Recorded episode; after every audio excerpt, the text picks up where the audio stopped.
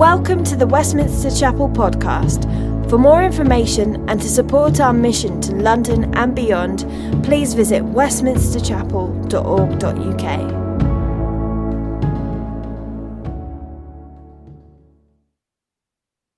you to test you, as though something strange were happening to you.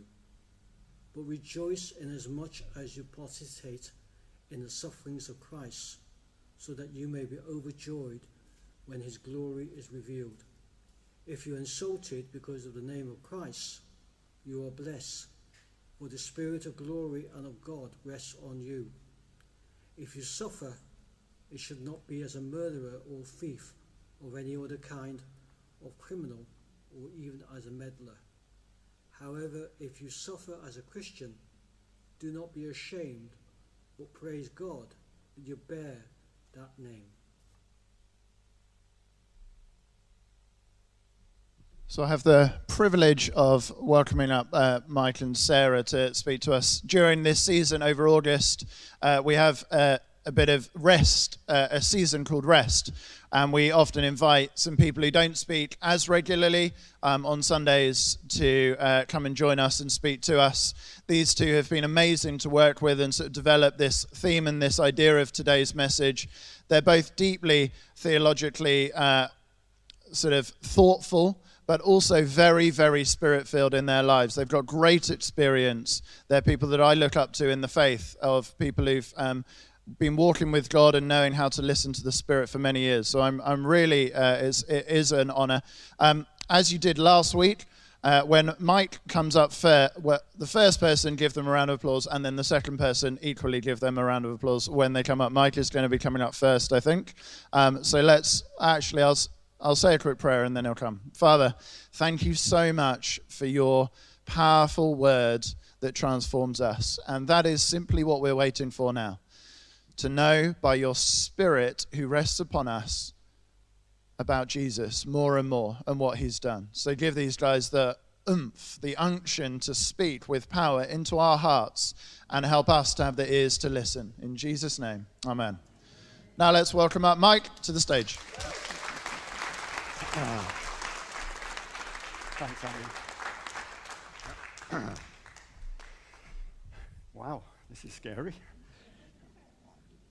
Just going to put this down a little bit.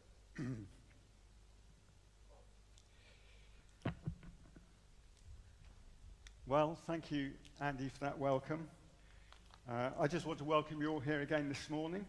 Uh, to all that you've made it despite the uh, traffic problems. And to those online as well, welcome. So, uh, my name is Mike, and this is my lovely wife, Sarah. We've been married 35 years. We have two sons, Philip and Jack, who are both in their mid 20s. Uh, they, they don't live at home at the moment. They're, one's in Oxford and one's in Southampton. So we're at home on our own with our big ginger cat. and I have to tell you about our cat. He is a very clever cat. He is actually a speaking cat. He actually speaks his name.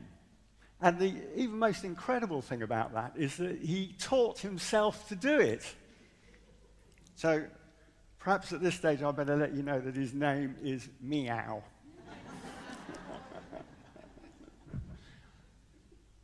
Now, we're talking to you this morning, uh, the fourth in the series uh, on rest. Uh, we've heard about the right kind of rest that God gives. We've heard about the wrong kind of rest that the world offers us. Last week we heard about the kind of rest that we can give to others. And this week the title of our talk is The Kind of Person That God Rests upon, the kind of person that God rests upon.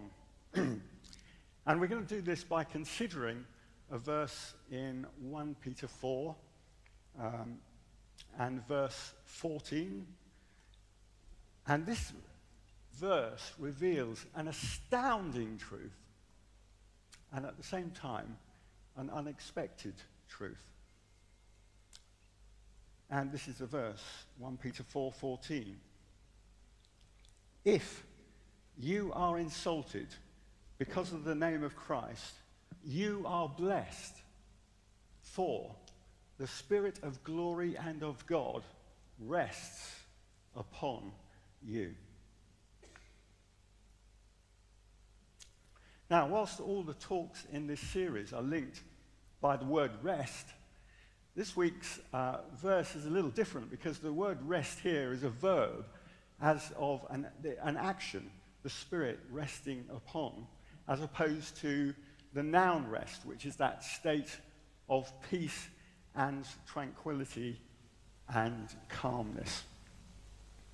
And that presents us immediately with a little bit of a problem because Peter is writing to a people who are definitely not in a state of peace and tranquility. The verse talks about being insulted for the name of Christ. And if you look at the surrounding verses that were read out earlier, it talks about fiery trials and ordeals. And in fact, the whole letter that Peter writes is about the suffering and persecution that those uh, Christians were facing at the time. So, where is the rest in all this? But I think perhaps there is rest to be found in this verse because Peter says, You are blessed.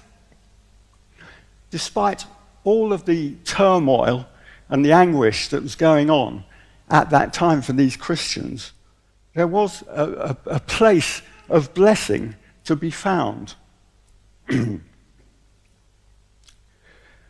and this perhaps illustrates just how different the rest that God gives is to the rest we associate with in our lives. We often think of that place of peace and calm and serenity. Think think like, of being on holiday. Uh, we're very good with all this uh, uh, props around me. Lying on the beach, uh, no work to worry about, uh, sunbathing, relaxing in the sun with your martini and lemonade in your hands. But you see, all that is external rest and peace and quiet. You see, all that is outside of you. It does nothing to address an anxious heart. It does nothing to address a hurting heart or a heart that, a soul that needs affirmation. You take those external features away, the peace and the quiet and the drink, and you've still got that hurt and pain within your heart. But you see, the rest that God gives is a, a rest that comes from Him into our hearts, and then, as we heard last week, through our hearts to those around us. It's an internal rest as opposed to an external rest. So, despite all their trials and difficulties, Peter is able to say, You are blessed. Well, how is this possible? How is it possible for them to find blessing in such a difficult circumstance? Well, it's possible because of the truth of the last half of that verse.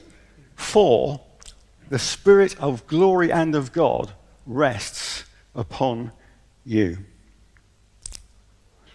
So I'm going to spend the next few minutes talking about the kind of person that the Spirit of glory and of God rests upon. And then Sarah's going to pick up on the way in which the kind of person that the Spirit of glory and of God rests upon is blessed. So, what kind of person does God rest upon? The Spirit of glory and of God rests on you. The second thing to notice about this word rests in this verse, the first was that it was a verb. The second is that it's in the present tense. The Spirit of glory and of God was already resting upon these people. It wasn't as if the insult and the suffering produced that spirit within these people. It doesn't say, when you're insulted, you are blessed because the Spirit and the glory of God will rest on you. No, it's already resting upon these people. And in fact, Peter defines the qualification for God resting upon these people right back in the very first verse uh, and chapter of this letter, which he has written. He says this To God's elect, exiles scattered throughout the provinces of Pontus, Galatia, Cappadocia, Asia, and Bithynia, who have been chosen according to the foreknowledge of God the Father through the sanctifying work of the Spirit. so it is us. It is us. We are the chosen and elect, disciples of Christ who have accepted Jesus into our lives. We've heard the gospel, the good news of Jesus, and we have accepted Jesus into our hearts as Lord and Savior. We are the chosen and elect. It is us who have been sealed by the Holy Spirit. and um, that rested upon those believers just as it did on the day of Pentecost. We have received also that same Holy Spirit. The Spirit of glory and of God is resting upon us. We are the kind of people that God rests upon, you and me. And notice here that the Spirit is described as a spirit of glory.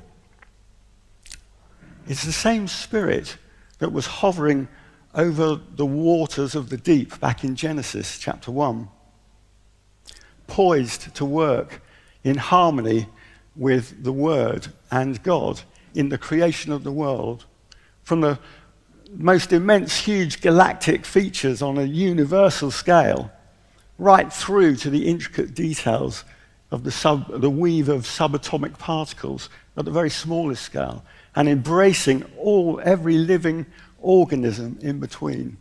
That same spirit is resting upon us just as it was hovering over the waters of the deep. It's the same spirit that descended upon Jesus when he was baptized by John in the River Jordan. And the voice of God was heard. He said, This is my beloved Son, in whom I am well pleased. That same Spirit, that same Spirit is resting upon us. It declares over us, You are my beloved sons, you are my beloved daughters, in whom I am well pleased. How can this be? But this is it. In whom I am well pleased. It is a spirit of revelation. It is a spirit of truth, of power, and a spirit of glory. This is astounding. This is astounding that we have that spirit resting upon us. And yet, here's the extraordinary thing about this verse. And that is, for the most part, we struggle to realize that this is the case. We have difficulty discerning the presence of the Holy Spirit. And for the most part, we tend to ignore it. We live, we live our lives as if it, well, we just forget about it. And therefore, we, we miss out on so many of, well, the benefits of the Spirit of God being present with us. And the reason that this happens, I think, is because we fail to think in spiritual ways. We are the kind of people who think naturally instead of spiritually. This is the same problem that Nicodemus had when he came to Jesus uh, one night. Nicodemus was a very highly respected teacher of the, um, of the religious group of that day. Uh, if he had been a naturalist, he, he would have been the David Attenborough of his day. He was well known, respected, very intelligent. He knew what he was talking about. And yet, when Jesus said to him, You must be born again. Flesh gives birth to flesh, but spirit gives birth to spirit. Nicodemus, he just really didn't have a clue what Jesus was talking about. Jesus goes on to say, It's like the wind. You hear its sound, but you don't know where it's coming from or where it's going to. And this is exactly like the presence of God resting upon us. He's actually there all the time. All the time. But mostly we don't realize it until perhaps some situation comes into our lives which sort of rustle, rustles the branches of the trees. but while the branches aren't moving, when nothing's happening, then this is the situation where we normally slip into natural thinking. Because nothing's going on, then we, we think that nothing's happening. We start thinking naturally. We think, how, what can I do to do something about this situation?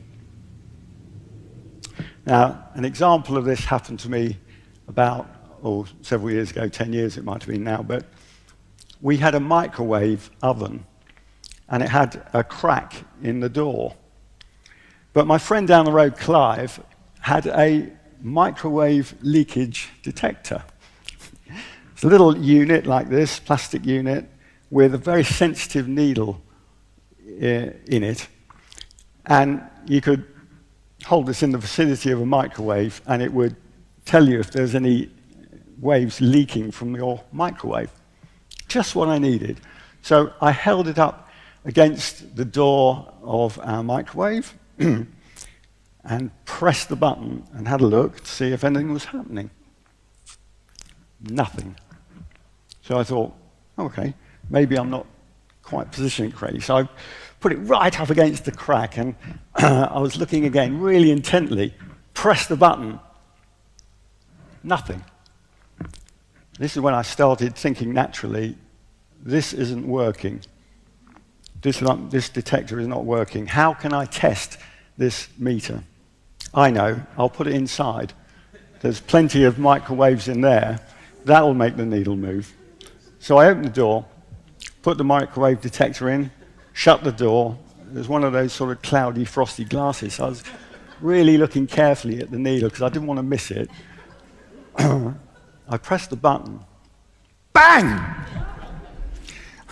There's a bit of an explosion, followed by a small fire which melted the whole thing, and it looked rather a bit of a mess.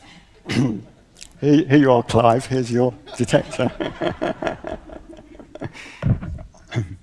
you see, the needle didn't move, so I immediately thought that something was wrong, natural thinking. And it's a bit like this in our lives when we don't see anything happening in the, situ- uh, in the situations of our lives, we can begin to think that there's something wrong. Either there's something wrong with us, or there's something wrong with God. We, we begin to, to doubt the presence of God resting upon us. We start to worry. Often, we try to do something about the situation ourselves. We take it into our own hands, as you know, leading to catastrophic results. We actually move from a position of rest to a position of unrest. And now you can see how understanding that the Spirit of God is always resting upon us is key to us entering, to the, entering in to that position of rest that God gives us. We need to be the kind of people who live constantly aware of his presence in our lives, having our thinking constantly shaped by his leading and guiding, spiritual thinking. And in Romans chapter 12 and verse 2, it says, Do not be conformed to this pattern of this world but be transformed by the renewing of your mind. You see, as we begin to think spiritually, this plays out in the way that we behave, and we begin to live our lives differently. We begin to live our lives in a way that allows the glory of God not only to show, sh- reveal himself to us, but to shine through us, and so that others around can see it. Now, the problem with this is it's going to attract some people, but it is going to offend others, often leading to insult or persecution or fiery trials or more, as we have read in our verse. But there is a blessing because Peter says, You are blessed. So, how, Sarah is now going to, to pick up on this second verse. So, how the kind of person that the Spirit of glory and of God rests upon is blessed. Just put this back up.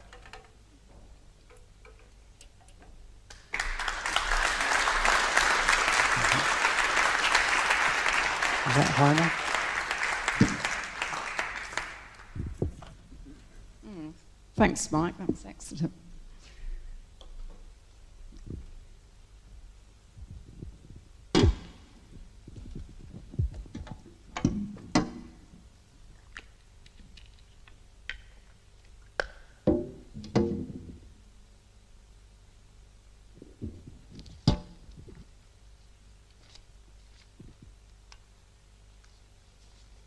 Sorry, just getting on my bits.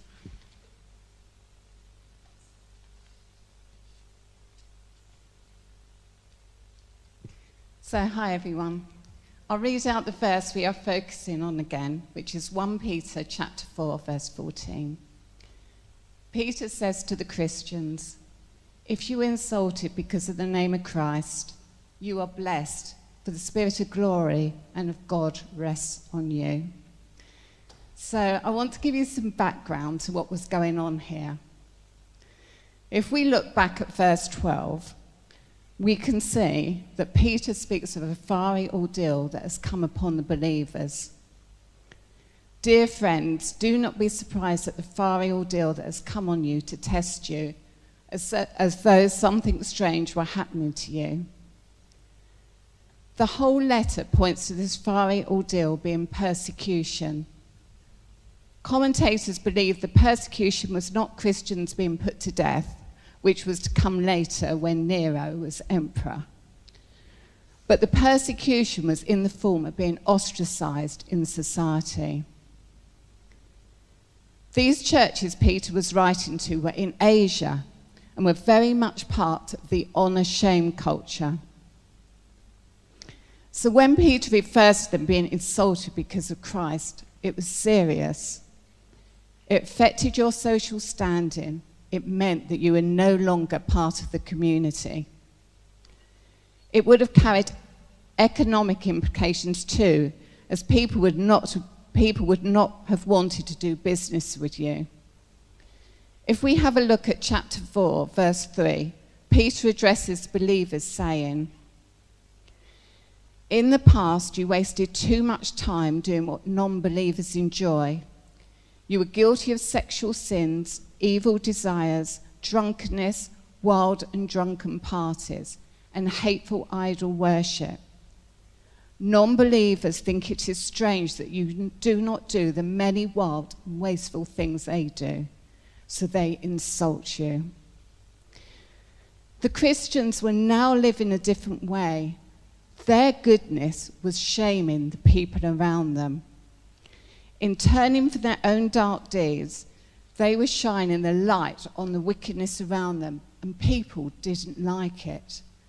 They were offended and wanted Christians conform to their standards. So, why were Christians to feel blessed when, when they were ostracized and excluded for the name of Christ? Well, I'm going to explain three ways why we are blessed. Firstly, we are blessed when the Spirit of God rests on us because this Spirit, the Holy Spirit, connects us to a worldwide family. The Spirit resting on each of us brings us into the body of Christ, which means that we have a connection, a responsibility for each other. Let me share how this can make a difference. I know many of you will get this little um, prayer diary from the charity Open Doors. I should mention at this point, there are other prayer diaries from other charities, such as Tearfund, but this is one I get. So, and I can't recommend it enough. Each day you have one prayer for the persecuted church, which can take you as little as five minutes to read the prayer and remember our brothers and sisters worldwide. There are many Christians who are persecuted for their faith. This is a testimony that Open Doors shared from a girl in India called Mare. When Mare, her mother, and her sister converted from Hinduism, they were excited about their new life with Jesus, but the community was furious. Mare said, They isolated us, heard, hurled lewd comments at my sister and me, and shamed us for being involved in illegal activities. They constantly used abusive words and mocked us. One day, Mare was savagely beaten and had to go to hospital. But the persecution didn't end there. The doctors and nurses refused to treat her because she is a Christian. Mary calls, the nurses didn't come with my treatment and stopped all care. My heart was gripped with fear. I thought, how will I survive?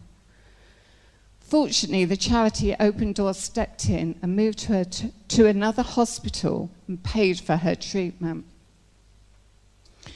Mare's response to Open Doors was When everything looked dark, your presence and prayers uplifted my family and me.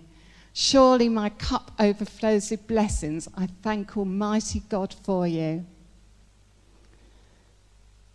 When thinking about the people that did this to her, Mare wanted to live out the command of Jesus to love our enemies and pray for those who persecute us. She says, The people who did this to me, I have forgiven them and desire for them to come to know Jesus. The Apostle Paul, when speaking about the body of Christ in 1 Corinthians 12 26, said, if one part suffers, every part suffers with it. We have opportunity now more than any age before to know how our fellow Christians suffer throughout the world.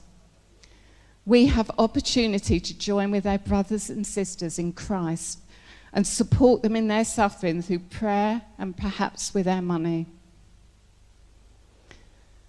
What this means for us is that because the Spirit of God rests on us also, we also benefit from being in the family of God. Being part of chapel means we have opportunity to join a life group where we can support each other in prayer. Or we can seek prayer each week after the sermon. We are not alone. We can uphold each other and help each other.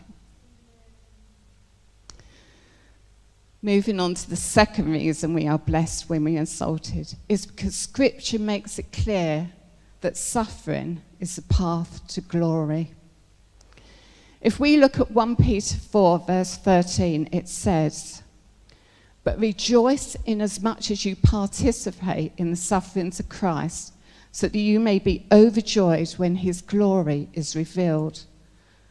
And Paul, in his letter to the Romans, says, Now, if we are children, then we are heirs, heirs of God and co heirs with Christ if indeed we share in his sufferings, in order that we may also share in his glory. Peter was encouraging the Christians in, this, in his letter that their persecution meant that they were on the right track. Their persecution was confirming their path to glory.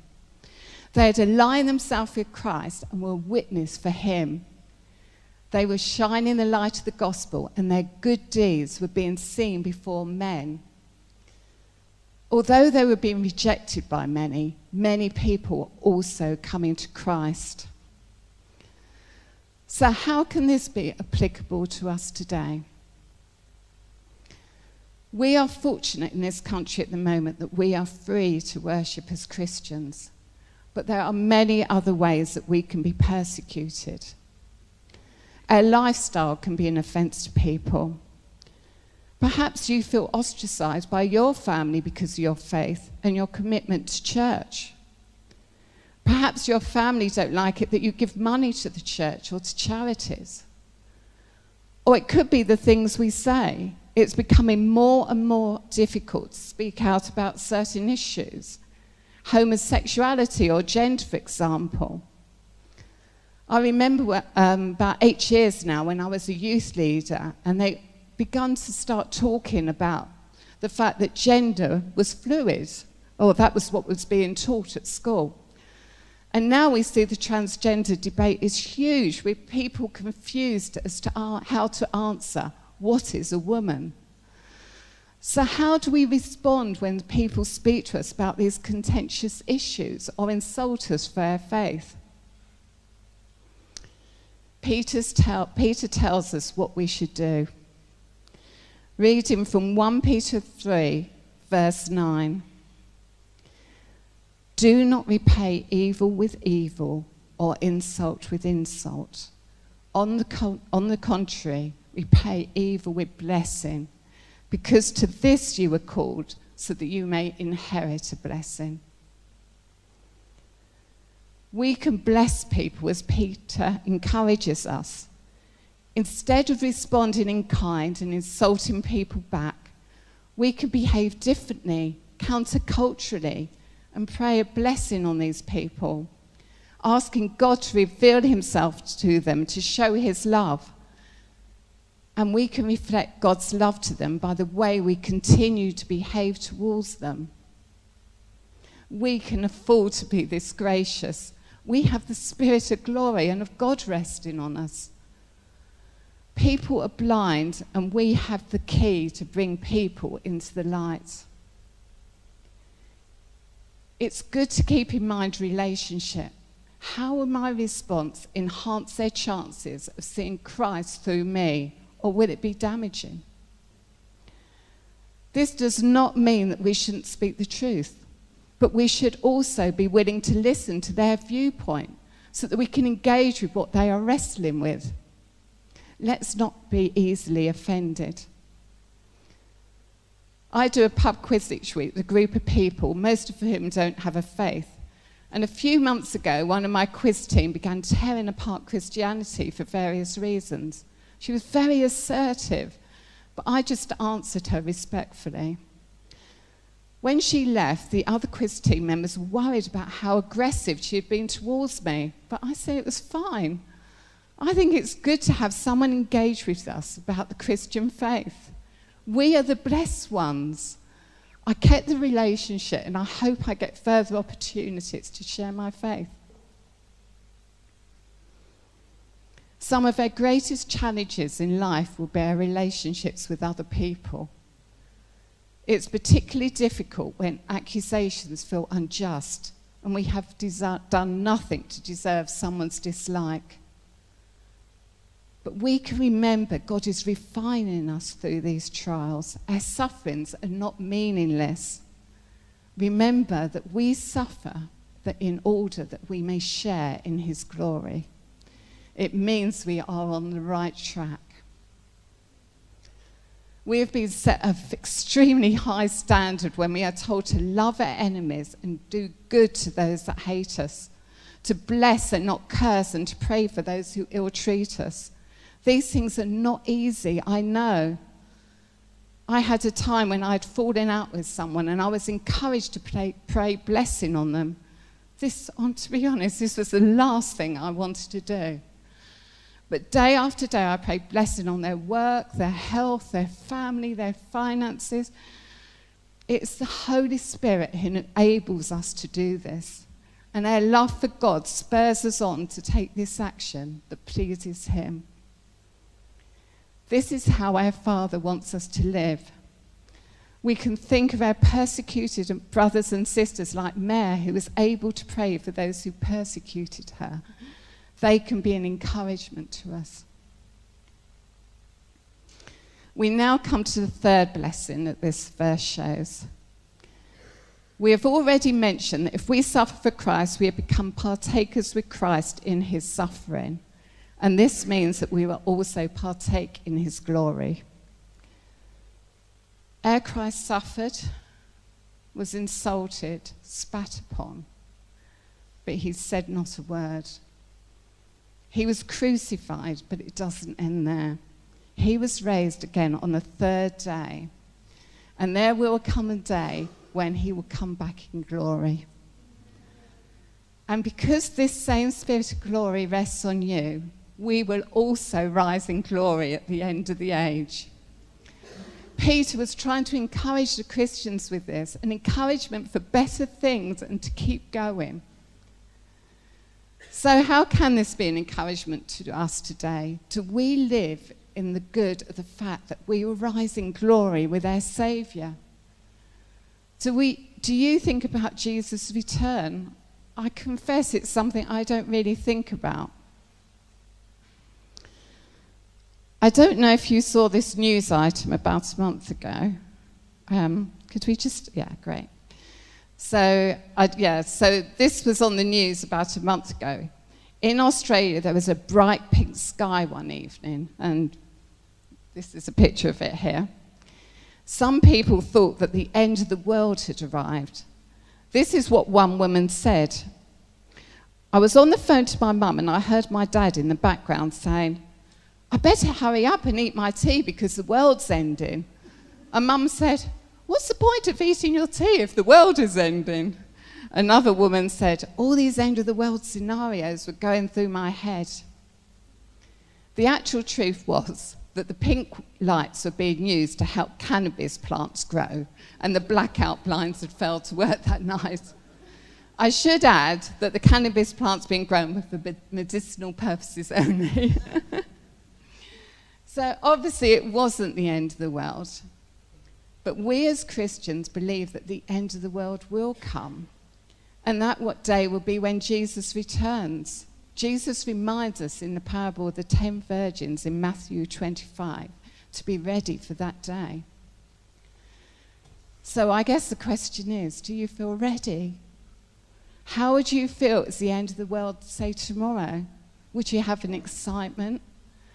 when I was thinking about it, I was thinking, oh, our son Philip, after studying all these years, wouldn't finish his PhD, and I wouldn't finish my master's, as if those things would matter.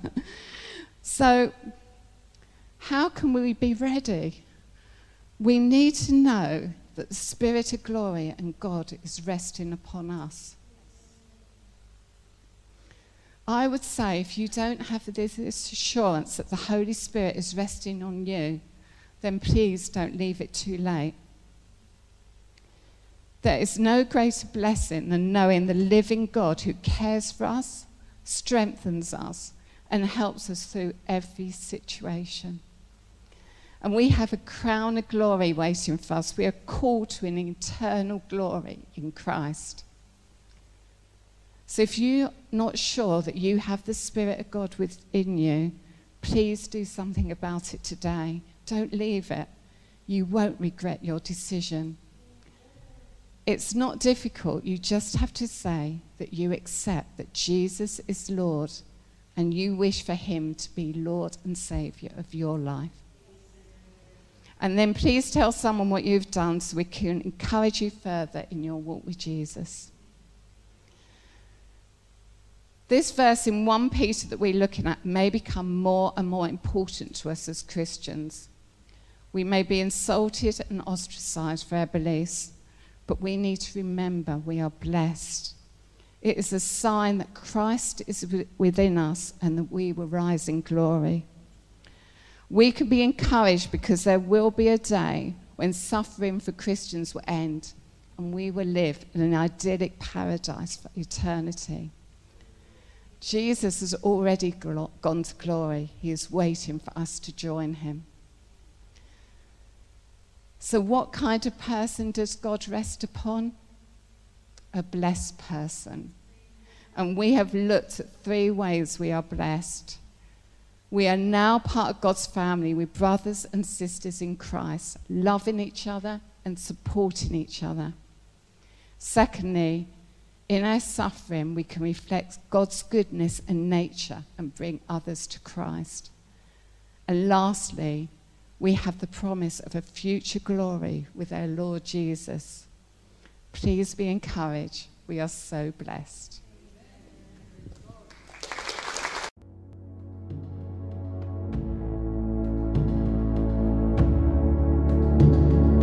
Thanks for listening to sermon audio from Westminster Chapel.